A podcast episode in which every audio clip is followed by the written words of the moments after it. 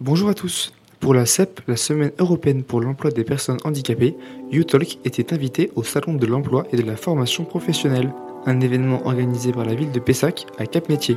Bon podcast. Bonjour, est-ce que vous pouvez vous présenter et donner votre fonction s'il vous plaît ?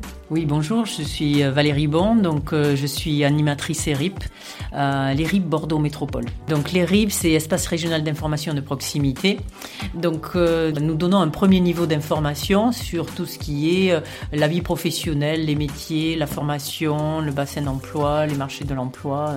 Ça se décline par des rendez-vous individuels, des ateliers de toutes sortes et des participations à des événements ou des fois même on organise des événements. On est porté par la mission locale, on est financé par la région, c'est un appel à projet, mais toutefois, contrairement à la mission locale, nous accueillons tout public, des collégiens jusqu'aux retraités, en passant par les demandeurs d'emploi, les salariés, et notre territoire, c'est le bassin d'emploi de Bordeaux Métropole. Pourquoi est-ce que l'ERIP est venu ici à Pessac aujourd'hui ? Je suis en référence sur le handicap, sur l'ERIP, donc effectivement, je fais beaucoup de forums handicap sur Bordeaux Métropole. En plus, nous, on vient pour faire découvrir des métiers, et les casques virtuels permettent de découvrir des métiers en 3D. Et donc, quand on a un handicap particulier, ça permet de visualiser un peu mieux l'environnement de travail et de voir si, effectivement, en fonction du handicap, on peut être à même de travailler dans ce secteur ou pas. Qu'est-ce qu'il y aurait à améliorer pour l'insertion des personnes en situation de handicap ? Déjà, des structures qui accompagnent longtemps. Souvent,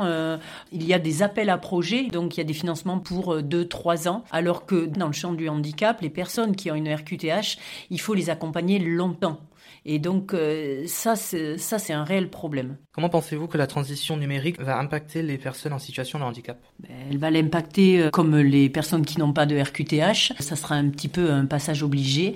Toutefois, d'ores et déjà, notamment dans certains handicaps comme dans l'autisme, dans ce type de handicap, on retrouve beaucoup de gens qui se dirigent vers le numérique et qui ont de réelles compétences là-dedans.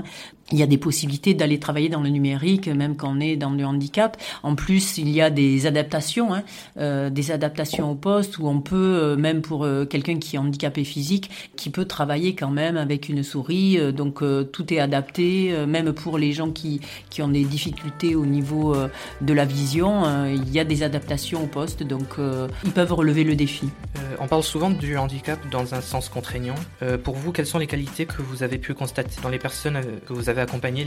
C'est la motivation, la détermination. On voit des gens vraiment combatifs. Alors bien sûr, il y en a qui sont un peu aigris du fait de ne pas être pris des fois à cause de leur handicap. Mais sincèrement, c'est des personnes qui ont une détermination peu commune.